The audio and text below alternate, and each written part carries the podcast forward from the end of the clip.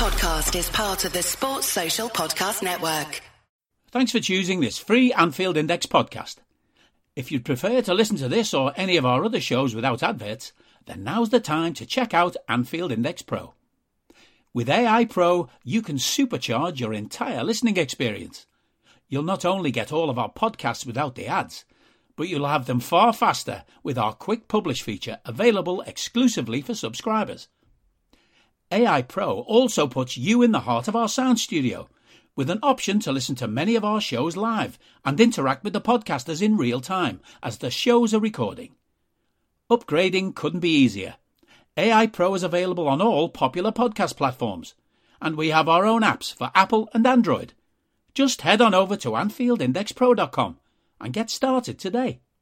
Hello and welcome to Molby on the Spot, your weekly chance, thanks to Anfield Index Pro, to hear the wit and wisdom of Denmark and Liverpool legend Jan Molby as we talk about everything to do with our favourite obsession, that's Liverpool Football Club. So let's start it once again. Good evening, Jan. Good evening, Trevor. I hope you're well. I am, my friend. Yes, I am. I am. I'm uh, looking forward to this chat because, as we said just before the mic went live, it's been a while, so we've a bit of catching up to do in terms of how we're perceiving things at the moment. Um, I suppose the main business to get out of the way will all be European related, and then we'll have a little chat about uh, Tottenham coming up. Um, what is that now? Two days from now. But first of all, let's react to what is a good news story in a year that has been full of bad ones, which is of course the fact that we managed to ease our way into that uh, vital last 16 section um, with the way the results went over the last while. Now, not only did we do that, but we were able to do it in quite an impressive way on the last day as well, um, finishing the group on joint top points, which was quite something considering how extreme the praise of Napoli had been and how critical people have been of Liverpool over the course of the season as a whole. So you'd have to find yourself, Jan, leaning very much into that as a good news story and maybe something that can start to piece together what has been a bit of a shambles in the bigger picture. Well, so we hope. Uh, I mean, obviously, and it, I mean, leading up to the game on, on Tuesday against Napoli, and you obviously got people at Anfield on the back of the, the, the defeat against Leeds, and they're worried about Napoli and whatever. And I sort of said, yeah, but I mean, this even in Europe, there's levels, isn't it? And and and I still think that even when we're not at our best, I still think we're at a different level than Napoli. You know, we, I mean, I know we call ourselves European royalty, isn't it? But I do think that there's a level. And I always felt that we were probably going to get the best of Napoli at home. Uh, for, for long spells, it looked like a game where there was nothing, not a great deal at stake, isn't it? Uh, but, but in the end, that it's sort of, it's sort of the things that when we sat on the sidelines for a little while in Champions League, it's what we used to watch the likes of Bayern Munich and, and, and Barcelona do to teams, isn't it? You just, so, you, you just get it done, don't you?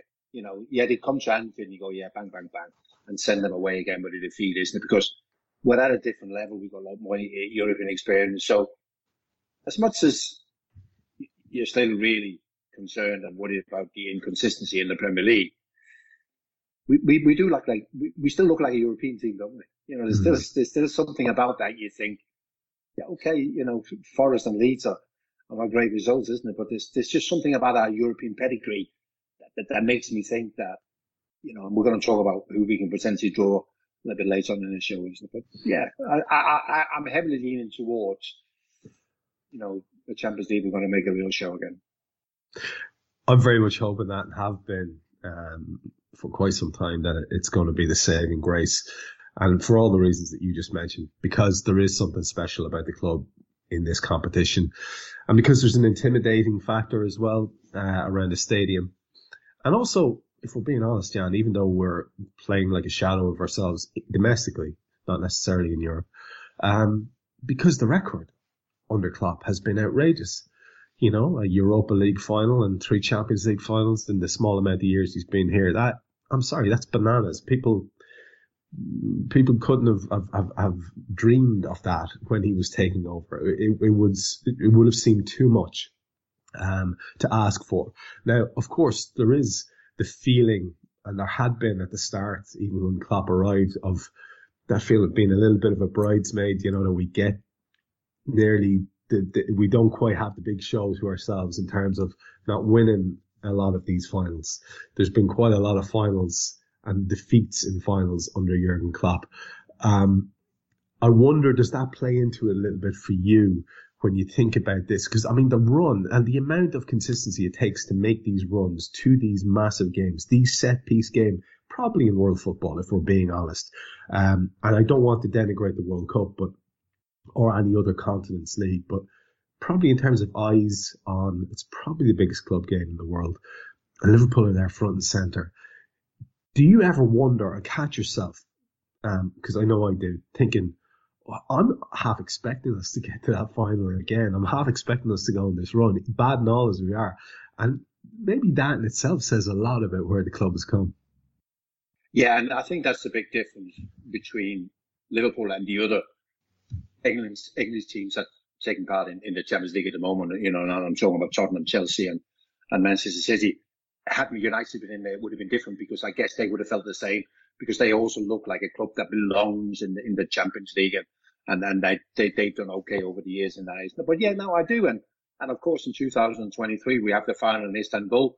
And I'm not saying it's a given, is it? But already people are saying, well, I haven't been there for a while. It'd be nice to, be nice to be back. You know I mean?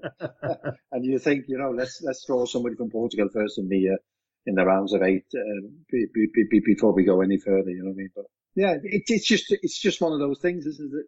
You know, it's a bit like Christmas comes around once a year, isn't it? And so does the Champions League final. yeah, yeah, and the expectation levels are high on both occasions. I, if it's any consolation to you, man, I. Uh, played a rare game of FIFA this afternoon. I don't know why. Uh, and I beat Manchester City 7-1 as Liverpool in the Champions League final. I'm just saying, just putting it out there. Uh, so maybe, maybe that's a good omen or maybe that means literally nothing. I uh, wanted to chat to you a little bit about the bad side of how things have been going recently as well, because we'll return to Europe in a second as we look forward to what's next for Liverpool.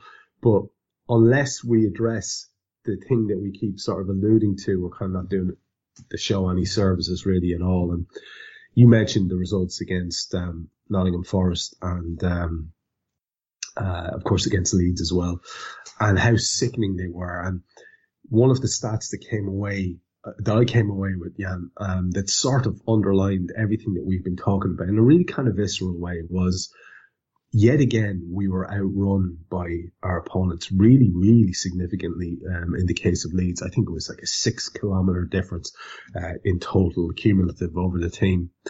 And that speaks to something that we've been talking about. And I think most Liverpool fans who watch the game closely and watch the team closely have been talking about.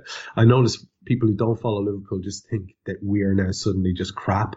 Um, and they don't have any nuance to why that is. But for me, one of the massive things that I've noticed is a, I hate to say it, Jan, but it's a lack of effort. And that's there manifest in that statistic about running. And I don't want to make it seem that simple. I understand there are different ways to approach the game, but that's not part of the identity ever under Klopp has has uh, uh, uh, has been a lack of effort. We've always had that as the minimum. That's their baseline, and we go from there with the levels of excellence. What do you make of that? And in terms of how that could be addressed, because sometimes it seems like the manager himself might be scratching his head a little bit. So I, I always get the impression, uh, Trevor, that those words, identity and intensity, has almost come from within the club. You know, yeah. they're the ones who, have, yeah. Yeah, at some stage have told us that our identity is, and one of our strengths is our int- intensity. And of course, then for a lot of football fans who just casually sit and watch, they latch onto these things and, and uh, it becomes a phrase that you use to describe Liverpool, isn't it? Hence the reason that we're there. Isn't it? So I don't think it's, it's something that we've made up. You know, I think it's come from elsewhere and they wanted us to, to see that. They wanted everybody to, to be part and understand that what makes Liverpool the team that they are. So I, I often speak to a lot of people. Uh, uh, I don't follow the same sort of social media as you do, Travis, but I speak to a lot of people, and we talked a lot about the, the Forest and the Leeds game, and and, and I have a I have a view on it in that the Forest game is part of football, Trevor. You play away from home against a newly promoted team that's struggling. They pack the defence. They hope to get lucky. There's a great atmosphere. I played in games like that, even in seasons when we won the league, and you end up losing those games 1 0. That's part of football. I don't have a problem with that. You know, and, and, and, and, and Manchester City would have run into those games where the opposition just do. The Leeds game is, is, is, is different. And that's why I was, I was worried about you stealing my thunder because Leeds, Leeds, Leeds came to Anfield Mm. and they said, let's play football. Let's go toe to toe with Liverpool. Yeah. Because we know that what used to be their strength is maybe now their weakness. So they went, let's open it up. We'll play a big open game. And that was a worry for me. You know, had they done a Forest and packed the defence and played 10 men behind the ball and a low block and we couldn't get through, you go, fair enough. But they played toe to toe with us and they went, you want to run? We'll run with you. And they did. And you mentioned, and you know, especially the, the, the two American boys in midfield, uh, uh, Tyler Adams and Harrison, who, who, who really skipped past our midfielders at will at times, you know, and, and that is a worry. I know you can point back to stats. I'm not talking about the running, but the chances that we had, and we had a lot more chances than, than, than Leeds, but so we should because we've got a lot more quality. Uh, but there was things in that game that, that just worries me. And coming back to, you know, this thing about the opposition outrunning us, and it's not something you can hide from, is it? Because it's it's there in black and white, and you'll probably be looking at those figures and going, "This is this is the kind of thing I don't accept." Has had this been at the start of Klopp's time at Liverpool, he would have changed those players. Mm. He'd have simply gone, "You're not for me. You're not for me. You're not for me," because you can't you can't make the hard yards that are required in every game. Now it's sort of after seven years, and it's kind of what do you do, you know? But you have to give him a kick up the backside and go, "Listen, get moving." You know, we had a, it was a big thing at the start of the season Manchester United being down at Brentford. One of the things was like almost like 10 kilometres Brentford ran more, you know what I mean? And, that, and they had to put that right. And they have. We're the same. You have to at least match the opposition in terms of your run power when the, when your running power is such a big thing of what you do. I mean, it's, that's so true. And, and, and, and without wanting to tread over old ground that people have done on different shows, I think it has a significance when I'm talking to you about it, um, with your experience in the game. I've heard people allude to the fact that Klopp has a certain run with a club and then, you know, it's time to move on. And people like to look at patterns and see things that might not necessarily be, be there at all, Jan. But it is a question that I found myself asking that I didn't think I'd ever ask, uh, while Jurgen was at the club. And it's a question about, I wonder is there some element of the player group who have started to maybe, if not tire of his voice, maybe not respond to it how they had before. I mean, even people who have famously been tremendous motivators like um, Jose Mourinho, uh, he has a shelf life at a club. Um, Alex Ferguson, to compare and contrast, had the trick of shaking up who it was that stood beside him and around him, who took training, who directed different aspects of the team, who was his second in command. Um, Klopp's had a little bit of a change up there, losing one of his loyal uh, sidekicks and replacing him with Pepijn Lijnders. I just wonder, like, if we're just to be perfectly honest about it, is there something else, you know, because we're hearing conversations about, well, Klopp is responsible for some of this lack of transfer activity as well, so we can't just, you know, put, put it all in the owners. Is this another thing that we have to say? I mean, is it possible that things could have gone stale? Yeah, I suppose what I'm saying in a, in a very long-winded way. I wanted to include that information because I know you can refer to it both as a player, listening to the same voice for a long time, and then trying to stay fresh yourself as a manager of the club? Stale, I, I doubt it because of the way that football is moving. Uh, and, and even the way that, that Liverpool always look to, to, to get new ideas through the doors, uh, you know, and, and, and whether that's, you know, set piece specialist or throw in specialist or whatever it is that we get through the door. So stale, not, but the same voice, yes. I guess it's a bit like being in a relationship, isn't it? In the first 12 months, you're very tentative. You open the door for your partner every time there's second year. It's it's like that, Trevor, isn't it? And I've experienced that. You know what I mean? Whereas you you would you would always be at a meeting five minutes before I was due to start because blah blah, and then two years later you turn up on time, and then two years later you turn up 30 seconds later. And these are the kind of familiarities that gets created when you're together for a long time. So I was thinking about this today about, you know, we always talk about Ferguson and the way he managed to keep it the way he did for so many years and when he changed players. And I'm not convinced that he, he got rid of the likes of Jaap Stam or Paul Ince or whatever when, when they were finished. But he got rid of them for a reason in that it would just give the dressing room a bit of a shock. And it would also create a, a, a new competition in the dressing room, such as when you get rid of some of what we call the bigger players, isn't it? So we look at, at and what he's done over the years, and he's been very loyal, isn't it? Uh, and, and, and some of the big players, you go, in terms of performances, there's been no reason to, to get rid of them. But maybe sometimes you think in, in terms of just, you know, doing that little bit that still keeps everybody on their toes and, and, and keeps everybody alert. Maybe we just need to do something. I mean, invest, investment or lack of investment is, is a big talking point, isn't it? But I also think that some of the things has to fall on Jurgen's feet. You know, as, as well as he's done, there is, there is things, if you really want to get into it, there's things that he's, he's been part of that you can absolutely discuss.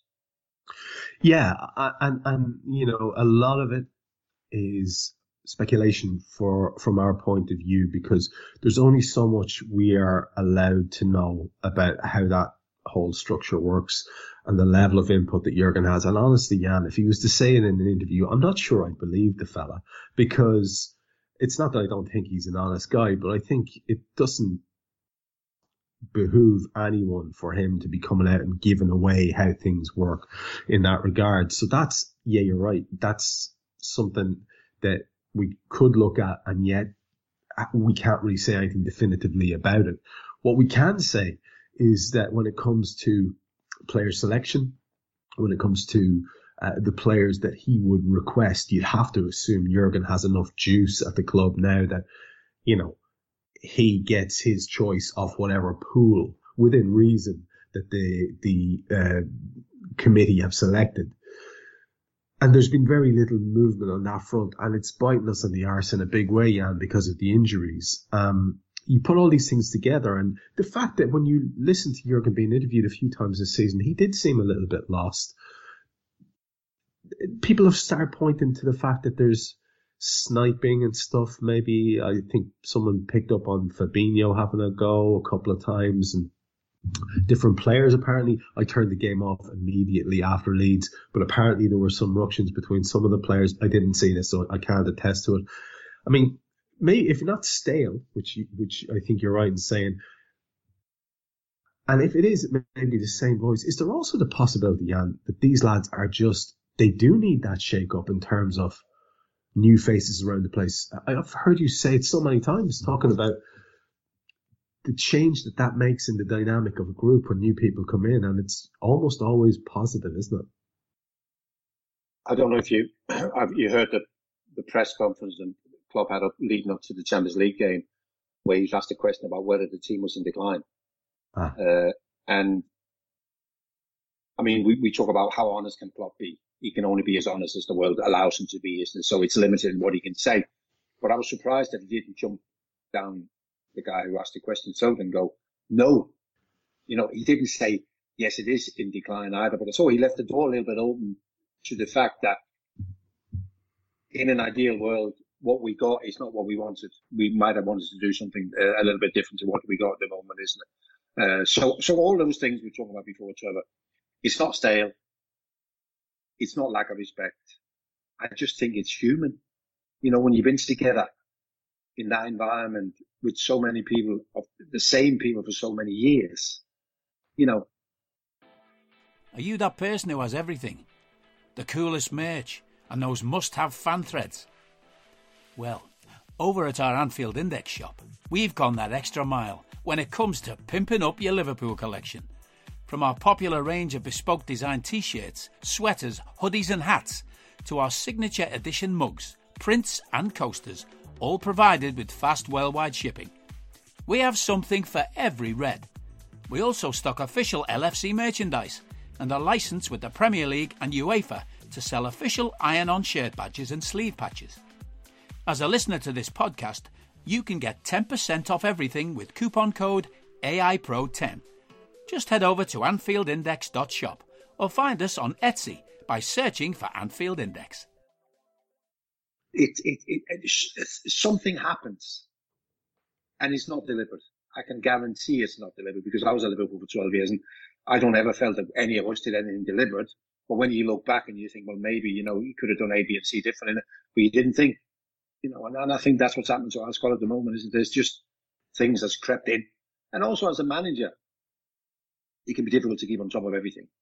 I mean, mm-hmm. the one thing you can keep on top of is make sure that the players run uh, at, at, least as fast as the opposition is, and I, and I, think that will be a big thing for him, isn't it? Uh, to try and rectify that. Uh, whether we have, whether we still have all the tools in the squad to put right the things that we don't like, I don't know. And just to finish on this as a as a topic, I'm looking here at the Premier League table and I see Arsenal sit on top with 31 points, uh, with City, um, on 29. Spurs are on 26, uh, with a game more played than both of those, uh, guys. Uh, and Newcastle are on 24, again on 13 games as opposed to 12 for the top two. Underneath that, you have Manchester United on 23, 12 games played, and Chelsea on 21 with 12 games played. And you have to scoot down to us then five points before you get to Liverpool on 16. So we're looking at being five points off Chelsea in sixth. And even if you assume that Newcastle don't have the legs to last it, we then might be able to tighten it up to being a couple of points off fifth, uh, and have to claw those points back. And they will be hard won points over the course of the second half of this season. Or, you know, maybe we, you know, I don't know how hopeful you are about Tottenham. We'll talk about that later. Uh, I suppose what I'm saying, Jan, in, in a, in a, in a way that's trying to point out some harsh realities here is that it's going to be a big ask, isn't it, for us to be involved in this competition, which has proved to be a bit of a redemption for us this year. We're going to have our work cut out to get fourth and, and, and, and get in the top four. Or, or, or, or am I over egging that? Because we all see what can happen when you put a run, a run together in the Premier League. You can move quite quickly through the ranks. What, What's your feeling on the size of the task that we've given ourselves now with this poor start? I think it's massive, Trevor. I yeah. think it's absolutely massive. And I think it's massive because of what we're watching. Uh, had we continued the run with the, with the Manchester City and West Ham wins, uh, by beating Nottingham Forest and Leeds, add another six points to what we got you can work it out yourself, Trevor. Then we're right in the mix, aren't we? The mm. problem with that is, give me a reason why some of that won't happen again, and you won't be able to, will you? You can't tell me now that we won't drop any more silly points. You can't tell me that we won't. Here's another problem we haven't even mentioned, Trevor. Our away form. You you can't tell me all of a sudden now that we're going to win the next six games away from home. We we know that that, that there is a team in, in our squad that can potentially put together 10 wins. But the question is, can we find that form? You know, I, I just don't know. There's so many things where this job we've done for four years, Trev, has been the easiest in the world, isn't it? Because it's been so easy to predict and the players never let us down. Inconsistency now, we have absolutely no idea. I mean, these next two games, Spurs away, Southampton at home, and then we get the World Cup for some players a break blah, blah. Then we come back after the World Cup and what? Can you tell me what's going to happen? Because it's a brand new experience for everybody. So again, nobody, nobody knows, you know, what's going to happen. So they come back on the, on the 26th Boxing Day, they start again. What happens? I have absolutely no idea with what 20 odd games, 23, 24 games to be played in, in, in a scenario that nobody's ever been through before. So it's, it's all stacked up against us, isn't it? In that I just don't know whether we'll ever get into that rhythm, you know. I don't know whether we ever get into that rhythm of, you know, playing well and just churning out wins and whatever. I just think it's going to be one of those horrible seasons, Trevor, where you just got to got to find little bumps in the road that's just going to keep derailing you. Uh, and it's a lot of points that we've got to make up already. The Newcastle one is obviously the interesting one. And the interesting one with Newcastle is because they don't play European football, mm-hmm. which there's been other clubs in the past who haven't played European football, but European football has never been played like it has been this season. So it's been a massive benefit for them, isn't it? maybe a couple of injuries might derail them. But if I was Newcastle, I'd spend heavy in January. Yeah. I'd go. I tell you what, we we we we we we've been let into the back door. There's an Yeah. opportunity here. Let's this this is our opportunity to, to pinch a top four place. You know, also because they'll be looking and thinking Spurs, don't know, Chelsea, don't know, Liverpool, don't know. You know what I mean? So all of a sudden there's an opportunity, isn't there? So, Trevor, we, we need we need to see better play, better balance. We also need to settle on what we are, don't we, Trevor? Are we four three three? Are we four two four? Are we four four two? I fully understand. Uh, sometimes I've been a manager myself, and it can be so frustrating, isn't it? But we we we, we got to identity. We've got to find identity again, isn't it? I mean, this is how we play. This is how we best get the best out of players, isn't it? Uh, I'm not convinced it's, it's, it's longer four three three, uh, four three three. I, don't, I just don't know, Trevor, but we need to find something that suits the players. I saw some article about, you know, where the players prefer to, to, to play. It's, it's, it's where Klopp sings. It suits the players. We've got the best, isn't it? But it's another thing, isn't it? It's another thing that we need to work out. And it's another thing that we won't necessarily solve during the World Cup uh, period uh, because we will have a number of players out there taking part, isn't it? It's a, there's just too many things, Trevor, that doesn't make me feel, let's go. You know, in the past we've sat here and let's go, even with injuries, let's go, let's go. It doesn't matter, you know what I mean? Everything is just rolling away, it is. And now there's too many things I can point to and go, I'm not 100% sure about that, I'm not 100% sure about that, you know what I mean? So, top four is going to be a big, big ask, big ask. I think that Newcastle point is really interesting, especially the the point that if they were to fire a bit of their obvious uh, wealth at the problem in January, they could really, like you say, uh, take advantage of a scenario way ahead, probably off the curve that they were expecting to. Um, I'm sorry, but if they do get Champions League football, I, I, I honestly don't think it'd be Eddie Howe who'd be the guy who'd be uh, leading them into that campaign. But uh, maybe I'm being cynical. Uh, it remains to be seen what happens there. One guy who's central, absolutely key to this discussion that you were finishing there your point with about are we 4-3-3, are we 4-4-2, are we, what are we? Um, one guy who's key to that is our big signing uh, of the summer, who's Darwin Núñez. And one of the heartening things about the game uh, in the week where we beat Napoli to end the Champions League campaign on a high was just watching this guy, as it has been in most of the time that he's been on the pitch, because for all that he might occasionally resemble a bull in a china shop, and we've spoken about how the guy's obviously doing his best and possibly trying too hard. I know it's a cliche, but it's a cliche because it's based on something that happens to players. This is a real thing. But Jan, the thing I want to say to you about him is, like, I can't help but love this kid. I think he's absolutely bananas. I think he's as mad as a box of frogs and every other cliche you want to throw out. You see him, uh, going over like an idiot when he got a little touch on the face and rolling around. And then you can see him uh, on a corner shoving a guy once, shoving a guy twice, and then cuffing him around the back of the head with his, with his other hand in his attempts to get to the ball. This a player who is who has been on the receiving end of the discipline of English football already in terms of the the, the refereeing decisions.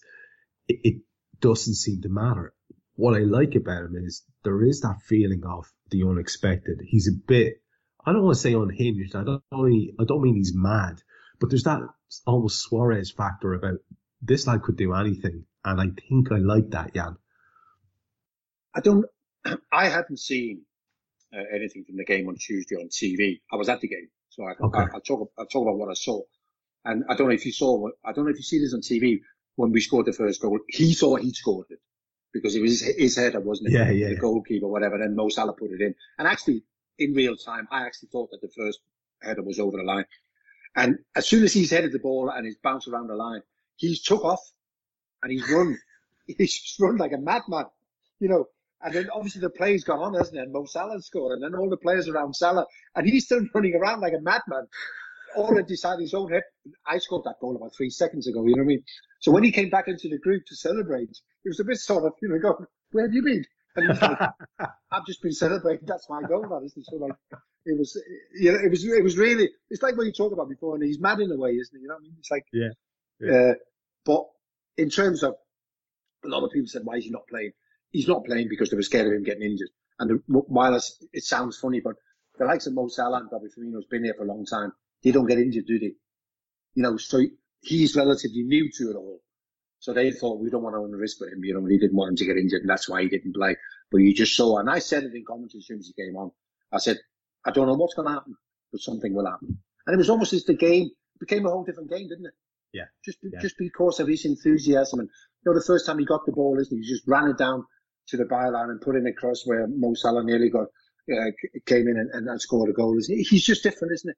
Absolutely different. And this is why the it's pointless trying to compare him with because he is just different. I mean, Luis Suarez had a lot of the same things, but he was a totally different animal in terms of technical ability, whatever. This guy lacks a bit of technicality, isn't it? But in terms of enthusiasm and pace and strength, and he's got it all, hasn't he? He's, he's just a nightmare to play against. I guess it's, some players would probably say he's a nightmare to play with, isn't it? But things happens, Trevor. Things happens, isn't it? I'm a big fan of football where things happens. Yeah. You know, what do you do? Well, he does something, yeah. It's not always easy to say what it is, but he does something, and I like that. And you mentioned Mo Salah, and I think a lot of us have been waiting and hoping and praying that some sort of uh, dynamic might start to develop there between those two, because you can see how it could work as a potential pairing if both of them were more central with a person either side of them. But like you say, that's a whole different uh, debate about what Wayne Klopp wants to line us up and whether we have the players to be able to do that or not. But I do find myself excited about a potential um, partnership and link up there. You know, we have the game against Tottenham to talk about, and of course, I think there's just Derby then, isn't there? Uh, yeah. Uh, uh, before before we break up, and is there Southampton as well? Am I making that up? Yeah. It's no, no, yeah, yeah. There's yeah, three so, games. So those those three games, uh, two of them. I mean, I was listening to the lads on BT, um, and they were basically not diminishing the Champions League result, but saying that well, look, whatever happens here happens here. It's all about Spurs. And in that vein that we were talking about a couple of weeks ago, Jan, I felt I was almost enjoying the novelty of us not knowing what to expect um, because the, the pressure of must win every game had, had eased somewhat and there was a more realistic attitude coming in. But now on the back of those last two very disappointing results domestically, you find yourself thinking what you said earlier on, if we don't watch it here, the wheels could come right the fuck off. Uh, and what then? So just as a final sort of a downer, because it's important for us to talk about reality, what then? Say we are facing a reality, and you've acknowledged the difficulty of the task, where we don't quite make that Champions League um, revenue, which seems to be so vital to FSG, and the money seems to be quite tight if we're going by uh, the lack of comparative lack of spending overall.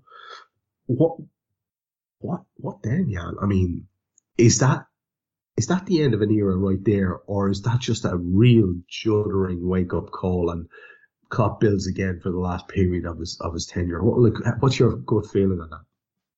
So I'm, I'm, I'm sure you saw the quote from Klopp where he said, "Don't judge us now between August and October. Yeah, judge us next May." Yeah. So that's kind of what you're asking me, isn't it? But what happens if next May is the way the season is heading? Yeah.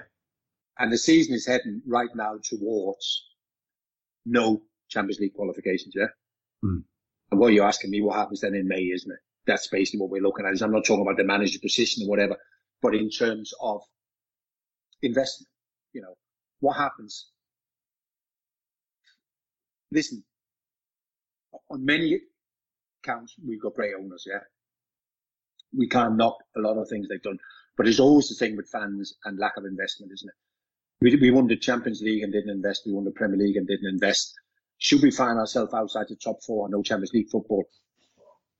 What makes you think then there's going to be massive investments. It, it, there's, there's so many aspects of this, Trevor, that I, I can't quite get my head around. It's like people saying, what about January? We have to do something in January. But believe me, Liverpool Football Club never plan to do anything in January. I can guarantee you that, yeah? That's never part of the plan. Injuries, or we've had injuries and, and, and they don't react to it. So again, January, I'm not sure we're going to, so there's so many aspects of this that really worries me because I think that the next couple of windows decides where we are in four years. Never mind where we are next season, you know, because we have to, what we did so well and we got a lot of praise for Michael Edwards and everybody who's around him and we bought players, and we bought players at the right price and we bought them with their best years ahead of them. And we had a whole nucleus of our best players between the age of 23 and 28. And you go bang. All that's gone now, isn't it? So we have to get all that back. We have to go out there and find the players before they become superstars. We have to get the average age of the squad down, blah, blah, whatever, isn't it? There's so many aspects. We don't need five or six players. Some people are going, we need, we need, we need. We don't. We just need the right ones, you know.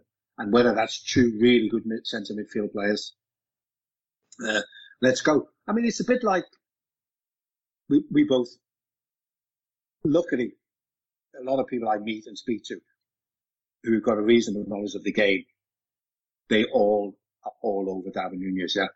They all love him. They can all see what it is, isn't it? And it's nothing to do with Darwin Núñez. But I look back and I'm thinking, was wise to, to, to, to spend all that money on him when we knew we had a massive midfield problem. And it's just to put another one out there, isn't it? You know what I mean? And these are all the decisions. And the season that we're having so far, and let's let's say it doesn't get necessarily a lot better. How do we then solve even more questions? You know, it's such a great ride, Trevor, when you're going well, isn't it? you know, and it takes so little to de- derail, isn't it? You know, it's just bizarre. Hello, I'm here to annoy you. I'm here to annoy you into listening to more of me and more of others on EPL Index.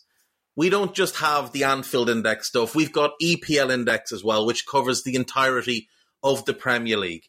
And we have three podcasts and a whole bunch of really good writing on EPLindex.com. The podcasts are my own two footed podcast, which is every day at 4 p.m., Monday through Friday, covering the whole league. We have a tad predictable, hosted by Tadiwa. You know Tadiwa, he does Anfield Index. He presents a tad predictable before every Premier League match week. And then Kevin DeVries and his crew on the EPL roundtable, they're every week after the Premier League match week. So make sure you listen to everything we're doing on EPL Index and follow us there on Twitter at EPL Index. Thank you. Bye bye we have all these fantastic footballers at our disposal when they're fit. You have to hope that some tweaking can happen, that these changes can get uh, can get made, and, and, and that, that we get back on that ride that you're talking about. Um, key to that is whether or not we progress in the Champions League this year. I want to spend a couple of minutes just talking to you about the potential for the draw as we have a look at the teams that we can possibly get.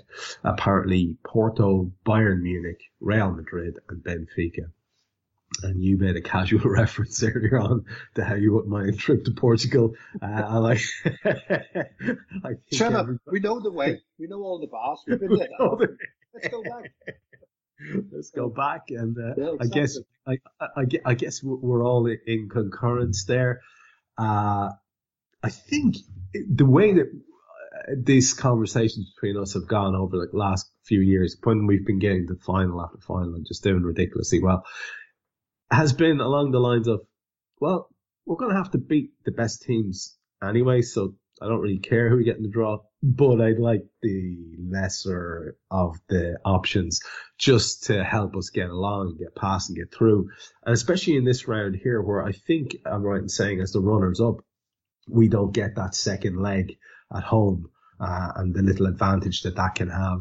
So, uh, every little uh, um, thing that can go in our favor, we want to go in our favor. Bayern Munich, I guess, whereas I don't know how great they've been domestically, certainly um, I, I don't know. I don't know where what what they are currently, like in terms of various iterations of the team I've seen in the past.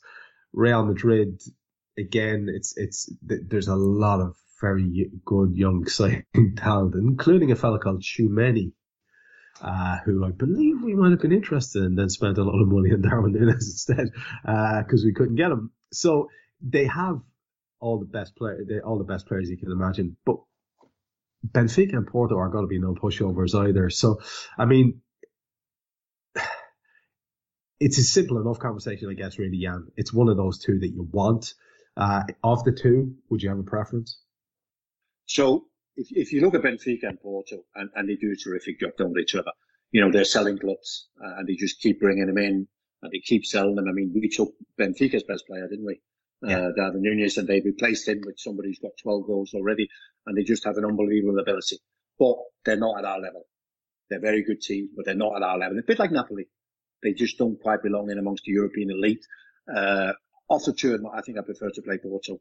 I think Benfica is a, a more dangerous team. Uh, they, they've had an unbelievable season so far in terms of scoring goals and winning all their games or whatever. So I prefer Porto. Of the other two, you're you're spot on about them. Real Madrid is a bit like two years ago. You look at their squad and you go, where are they going to go next? They have got Toni Kroos, Casemiro, and and Modric in midfield, but they they bought themselves a new midfield, haven't they? All under the age of 23, 24. Very impressive. If if if you had to have Real Madrid or Bayern Munich, I prefer Bayern Munich. Uh, Bayern Munich, I like us. They won every game in their Champions League group. 18 points for the second year running, but they're European elite, European royalty. It's not a problem. They're second in the Bundesliga. I still find that with Nagelsmann, it's one step forward and one step back. You know, I, I, I and I, I still think they're vulnerable. I still think they're vulnerable in, in, in terms of their defending. They've got some fantastic players. Uh, but I still think they're vulnerable. So if I had to pick one, there's also thought we learned last year, Real Madrid, when they have to dig one out, you know, defensively and they can do that. I don't think Bayern Munich can. So if, if we had to get one of them, I prefer Bayern Munich. But after four of them, let's go to Porto yet again. Yeah, I was just thinking we, we took one of Porto's best players as well, didn't we? So I of mean, course, yeah, yeah, yeah, yeah, So I mean, they, like it's it's it's it is interesting. It's very very interesting that it keeps falling this way for us. Uh, and there's a story there regardless. If it's Bayern, it'll all be, be about Sadio. If it's either of the two Portuguese clubs, it'll be about the, one of those players that we took.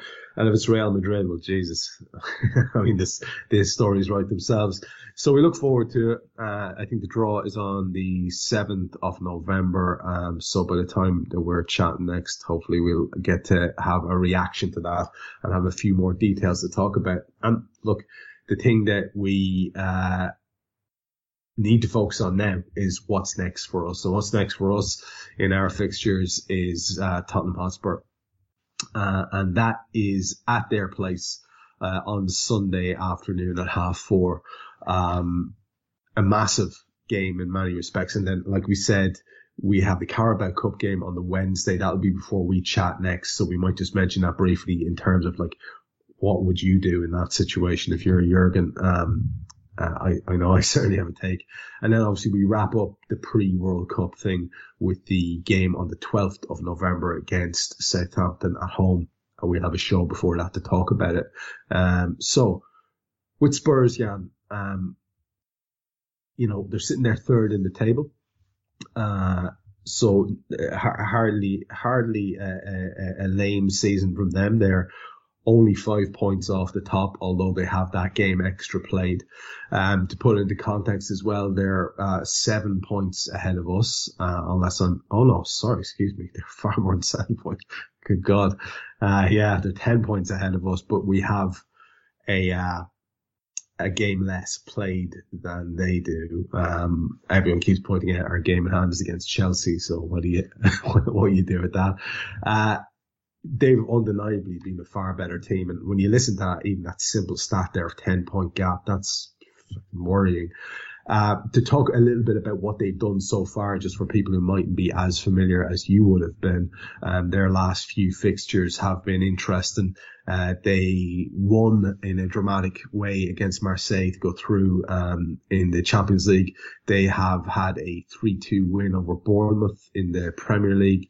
Uh, one all with Sporting before that. They beat, uh, they got beaten by Newcastle in the Premier League uh, in the game before that, 23rd of October, and by Manchester United, 2-0 uh, in the game before that uh, before the previous win on the 15th of October was a 2-0 against Everton. So you take those two little results we just mentioned there in the Premier League into it, they could be so far ahead, so much better off uh, than they currently even are, and really kind of challenging for that top spot. What do we make of them, Jan? What do we make of this uh, evolution of the team uh, under Conte? Um, what, what's what's your impression of them and their danger men? Apparently, Son might be injured as well. i am hearing as well. Uh, what do what do, what do you think of the the challenge that they pose to us on Sunday? I mean, is it one that you think we can overcome? In in terms of what do I make of Spurs, I generally don't know. I, I think it's really really difficult. Uh, I think if you're a football fan and you want to be entertained, you watch Spurs and you go, they're boring. But I think if you're in football and you know what Antonio Conte stands for, you kind of go, but that's how he does things. That's how he sets his teams up, uh, and he gets the success. And having said all of that, they're still amongst the top scorers in the Premier League. As as defensive minded as they are, they still get their goals because of the attacking talent they have on on, on show. In terms of the season, I do however think there's a pattern developing. They lost against Arsenal without showing up. They lost against Manchester United without showing up. They lost at home against Newcastle, which could have been heavier than the 2-1 defeat. I have no idea how they got a 2-2 draw at Stamford Bridge. So the pattern is that when they play the better teams, they haven't been very good. Mm. Uh, and I think that's the big thing for me. We're still amongst the better teams, aren't we? Add to that, Christian Romero, probably the best centre half, is out. Son is out. Richarlison is doubtful. And Kulusevski is doubtful. So add all those attacking uh, absentees into it, I'm thinking that Antonio Conte already now will be sitting at home going, I'm going to set us up for a draw. You know, and whether that's, I could easily see them Trevor playing a three, six, one system with just Harry Kane up front in his own and six across the middle to try and stifle us. I think he'd be quite happy to take a point. My biggest worry about the game, apart from our Premier League form generally, is that it's away from home you know, and, and it's been an Achilles heel for us uh, so far. It's a it's a tricky game, but it could have been trickier. It's probably a good time to play them, and also they they used like we did in midweek. At least they also had a Champions League game, you know, to to to to play their key players and use some of their energy, isn't? So tricky. They went uh, against Bournemouth the last day with three normally at the back, Davies and uh, Lenglet and uh, Sanchez, and then Sessegnon and Emerson on the flanks, um, Skipp, Bissouma, Højbjerg, nominally in the middle, and Son and Kane. But with Son not necessarily a feature, it's going to be interesting because last night uh, in the Champions League game um, against Marseille, or Tuesday, whichever it was, uh, they had the same two of the same guys at the back, Davies, Lenglet, uh, who I think scored, uh, and Dier.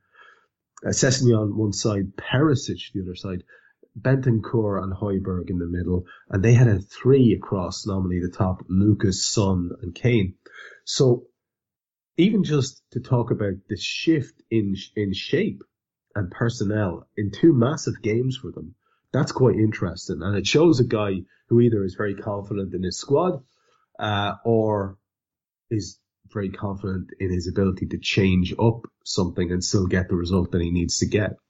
But it's particularly interesting when you frame it in the way that you did, in terms of when they're faced with real challenges against solid sides. Uh, are they going to be able to do what, what, what, what they need to do? I have a feeling as I look at it, that I think I know which way you're going to go with this, but do you think, Jan, it's more likely that our inconsistency to date is the thing that wins out in terms of the result here, or are you feeling that actually there are enough signs of us, even though we've had these hiccups, building back towards something a bit better uh, that we can possibly push on in the second half of the season? Like I know the answer is you're not sure, but what's your gut telling you on that in terms of when you're trying to think if you had to put a bet on this uh, result? So Im- immediately, I always think when, when you play Spurs and you know they're going to defend deep, so you're going to be vulnerable on the counter attack, which we are. We haven't been able to, to stop counter attacks.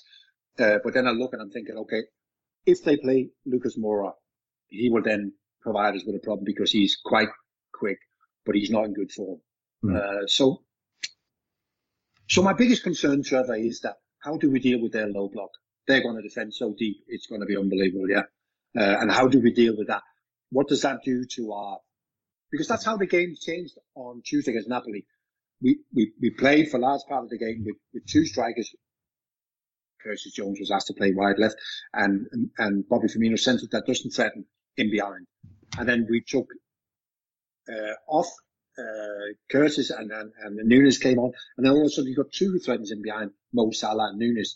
And I'm thinking, where's the room for those guys to threaten against Spurs? It's going to be difficult, isn't it? Uh, having said all of that, it won't become necessarily, I think, one of those wild end-to-end games. I think it, it become quite a settled game where we're in control. They'll be quite happy to allow us to have 60, 65% of possession and see what we can do with that. So in terms of that, we will get some kind of control. And I just think in the end, you mentioned some of the defences. Davinson Sanchez, there's a mistake in him.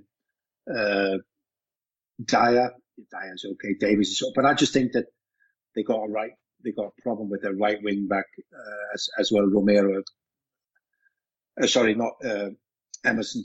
Uh, I'm not a big fan of him. Uh, so I just think in the end, it's going to be a game that we're going to be controlling. I think in the end, we, we, we'll find a way of winning the game because sheer because of the amount of possession we will have close to their goal. Eventually, I think we'll find some solutions. I, I love hearing that. I think it's realistic and optimistic in the same sentence, and uh, I do, I do, I, I'd be very much in agreement with the sentiment there. And you know, the, the absence of Romero, uh, the likes of Kulusevski and Son, uh, possibly Richarlison as well. These are going to be a little bit of a factor for them. It's nice to be coming up against someone who's been as kicked in the face with injuries as we have, uh, for once. Uh, so there is that to it as well. You do obviously though also have probably in Harry Kane, uh, just we have an opportunity just to, to ask you your opinion on this guy because I don't ever remember talking to you. But in Harry Kane, whereas people have their opinions about what he is as a fella or whatever, or decisions that he's made in his career or whatever, but there's probably nobody better in the league suited to that setup that you talked about. If there's going to be one player that you pick in the Premier League to play that one in front, just in front of a, a six who are more interested in defending, it would be him because he has this outrageous ability to take the ball in, to turn, to lay balls off. It's a really, I think, un, almost underestimated part of his game. It's, he's not just about the goals. He's he's very good in that regard. Um, when you think of him in the pantheon of the, the, the the really good strikers that the Premier League's seen over the years. Is he in there for you, Jan, or is it a little bit Emperor's New Clothes okay? No, no, he's in there for me, Trevor. I know there's people who, who watch Harry Kane and don't quite get it. Uh, because he isn't somebody who gets the ball and dribbles past three people and does A, B, and C because of his pace and whatever. He's a true footballer. A lot of what happens is played in his head. Uh, so I, I do like him. It's strange. I don't know if you heard Graham Souness. I think it was on Monday. He was talking about Casemiro plays for Manchester United, and he called him a steady Eddie. Yeah. And, yeah, and that caused a bit of, you know, everybody's going. So I was then listening to a radio program and they were talking about, you tell us who's your steady Eddie. You know, the one guy that everybody thinks he is brilliant, but you don't see it. And then somebody actually rung up and said, Harry Kane. He said, I just don't see it, but I do see it. I think he's a tremendous footballer. You know, I think his vision, his, his passing ability, uh, his ability with the instep to, to, to, shoot from distance. And let's not forget, had it not been for the boy at Manchester City, Harry Kane has 10 goals already in the Premier League. Yeah. That in itself is impressive, isn't it? You know what I mean? So, so I get Harry Kane. I think he's a super footballer. We'll come back at the very end for your take on how you think that result is going to go. And just in the minutes that we have left, let's just talk about the fact that we do have this fixture uh, against Derby um, before we speak next. It'll be on the day before we speak next. And I wonder when I think about it, uh, if you would share the same sentiments that I have towards it. And I, I am aware that last season we almost won four trophies. We did win two, and I don't want to be disparaging in any way, shape, or form. But I don't see how, um, when we have the injuries that we have, that that is going to be a game that Klopp takes even remotely seriously when it comes to selection. And then there's the nagging voice in the back of my head that says, we just need to keep winning fucking football games and we need to get a little bit of momentum and that might be more important than anything. So they're the two things that are going on in my, you know, like I say, non-professional uh, uh, football analyst mind. What do you think when you think of the Derby game? So I, I think the big difference, Trevor, is that last year when it came to these games, whether that was the Carabao Cup or the FA Cup, we had a lot more players available. Yeah. We also had a lot more players in better form. You know, so we had players fighting to be part of the first team. And there was that feel good factor yeah. that you get at a football club where the first 11 is, if the first 11 are playing well, believe me, Trevor, that means that everybody's in good form. Hmm. because he starts at the training ground. So we had that last year. So it didn't greatly matter, did it? We could, we could stick him in and go, go on, it's your turn now, have a go. And they were all in good form. We don't have that luxury this year. So, so Derby, I think really is, when we play Derby, if it was down to me, I'd almost start at the bottom of the ones we could play and take them. You know, instead of go, the 11 who play against Tottenham for the Derby game, I'll then take number 12, 13, 14. I'll almost start at the other end and go, how many players can we potentially play against Derby? We've got 30 players available. Okay, I'll start with number 30, 29, 28 and work my way up that way. Uh, just not to, to, to run the risk of anything and just see how it goes. I mean, Derby historically is a big club, but they do find themselves in League One now, isn't it? Having an okay season, isn't it? But I don't know. But I just think that all these players, and they have been involved, haven't they? Been sitting on the bench in the Premier, in the Champions League and Premier League, whatever. Let them play. And if it means, I don't think either was a big fan of giving up a competition, Trevor. But I just think that once you're looking at potentially going without the Champions League, and the next step in that is, is the finances, isn't it? There's no Carabao Cup that's going to make up for that. Yeah, and it is exciting actually to think about the team that could get put together. The likes of Bajcetic playing and getting a start. Uh, Ramsey, uh, delighted to find out he's actually real. Uh, Harvey Elliott and, and, and, and his pal um, Carvalho. There's the makings of a very exciting side there. Kelleher and goals, obviously. Um, the defence will be interesting. I imagine there'll be at least one old head there. But yeah, we'll we'll we'll we'll, we'll hopefully be talking about a win there and a little bit of rotation, as you say. And just to finish it, Jan, as we always do, with this game against Tottenham looming in everyone's mind, and we're recording this on Thursday evening ahead of a Sunday game, so people will have lots of time to listen to this show or watch the show and have their thoughts about how they think it's going to go and be influenced by yours. As you look ahead to it, then what's your gut feel on the result? Well, I think it's uncomfortably unpredictable, isn't it? Uh, it is, yeah. It, it yeah. is, Trevor, isn't it? Whatever way we look at it, isn't yeah. it? Because yeah. whatever the result is on Sunday, you wouldn't be surprised, would you? You wouldn't be surprised if we won, you wouldn't be surprised if we lost, the draw, whatever. So it is a little bit uncomfortable, isn't it? But I just think that with the build up before and the way I can see the game going, I think it's going to be a low scoring game. So I'm going to go us to win 1 0. Lovely. Yeah, a lot of topics crammed in there. Uh, sorry, uh, the stuff coming left, right, and centre into my head, and I want to throw it all at you because we haven't had a chat in a couple of weeks. So, yet again, I appreciate it very much. So, for another show, thanks very much. Well, that's a beauty, Trevor. If anything, when you're not doing so well, you do need to discuss so many other things, isn't yeah. it? When you when when you're doing well, it's like a, you're a bit limited, aren't you? Uh, but here we've got a real open book, isn't it? But I've enjoyed it, and let's hope by the time we speak next week, uh, it's on the back of two wins. And let's hope that as the season goes on, you can get back to some very, very predictable chat from myself and Jan about how we're just winning every game and it's great. And uh, there's trophies on the horizon because that's what we'd all love. Uh, I've been Trev Downey. That was Jan Molby. This is Molby on the spot with Anfield Index Pro and we'll be back next week. Are you that person who has everything? The coolest merch and those must have fan threads? Well, over at our Anfield Index shop, we've gone that extra mile when it comes to pimping up your Liverpool collection. From our popular range of bespoke design t shirts, sweaters, hoodies, and hats, to our signature edition mugs, prints, and coasters, all provided with fast worldwide shipping. We have something for every red. We also stock official LFC merchandise and are licensed with the Premier League and UEFA to sell official iron on shirt badges and sleeve patches. As a listener to this podcast, you can get 10% off everything with coupon code AIPRO10. Just head over to AnfieldIndex.shop or find us on Etsy by searching for Anfield Index.